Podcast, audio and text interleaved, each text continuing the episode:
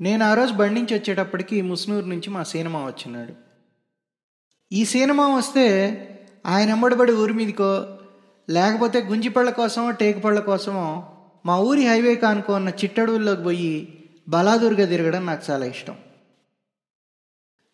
అలా ఊరి మీద పడి తిరిగేటప్పుడు మా సినిమాని కనబడ్డోళ్ళంతా ఆపి అబ్బాయ నువ్వు మా బాబాయ్ కొడుకు కదా ఎప్పుడొచ్చినావు? అంటూ తెగ బలకరించేవాళ్ళు ఊళ్ళో పడి తిరిగే నాకు ఇంత గుర్తింపు ఎప్పుడు వస్తుందబ్బా అని నాకు భలే దిగిలేసిపోతూ ఉండేది.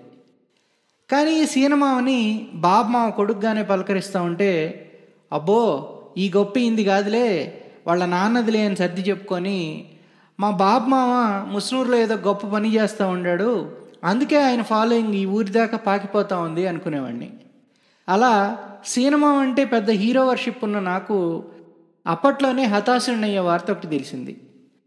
మా పెద్దవాళ్ళు పెద్దగాను మా ఊళ్ళో వాళ్ళు గుసగుసగాను చెప్పుకుంటూ ఉండగా తెలిసింది ఏంటంటే మా సినిమా వాళ్ళ నాన్న అయిన బాబు మామ తన భార్య మస్తానమ్మని పిల్లకాయల్ని వదిలేసి సాములోళ్ళు ఎంబడబడి ఎక్కడికో వెళ్ళిపోయాడు అయితే మా బాబు మామ హీరో కాదా?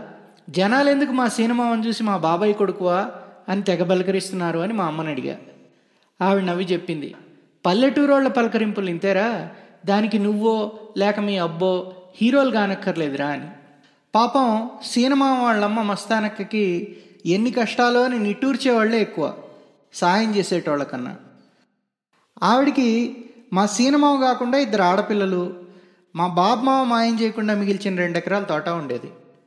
చదువు ఆపేశాడు మా సీనమావ ఆ తోటలో వేసిన తమలపాకులు అరిటాకులు నాలుగు గేదెల పాలు కావలికి తీసుకెళ్ళి అమ్మడం మొదలుపెట్టాడు. ఆయన తోటలో వేసినవి కాకుండా ఆ ఊరి తోటలోనివి కూడా టోకెన్ కొని అంగళ్ళకి హోటళ్ళకి వేయడం మొదలుపెట్టాడు. నాలుగు డబ్బులు వెనకేశాడు.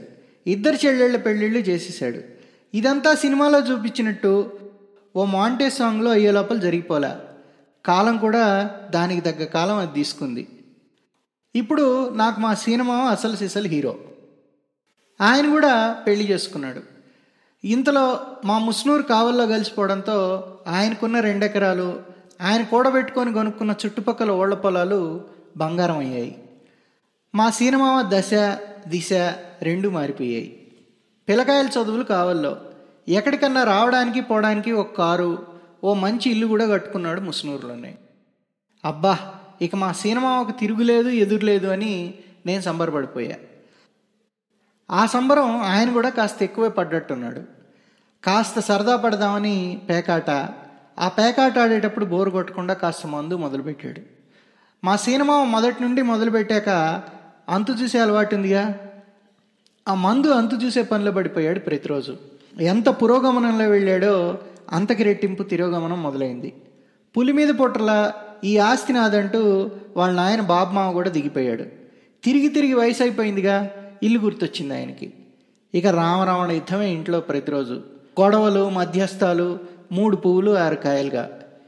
ఈ గొడవల మధ్య మనశ్శాంతి కరువయ్యి ఆ మస్తానక్క ఆవిడ పోయిన కొంతకాలానికి మా బాబు మామ ఇద్దరు పోయారు.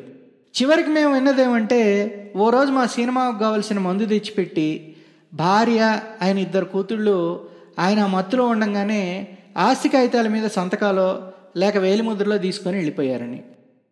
మా సినిమా మళ్ళా ముస్నూరులో ఎక్కడ మొదలుపెట్టాడో అక్కడికే వచ్చాడు.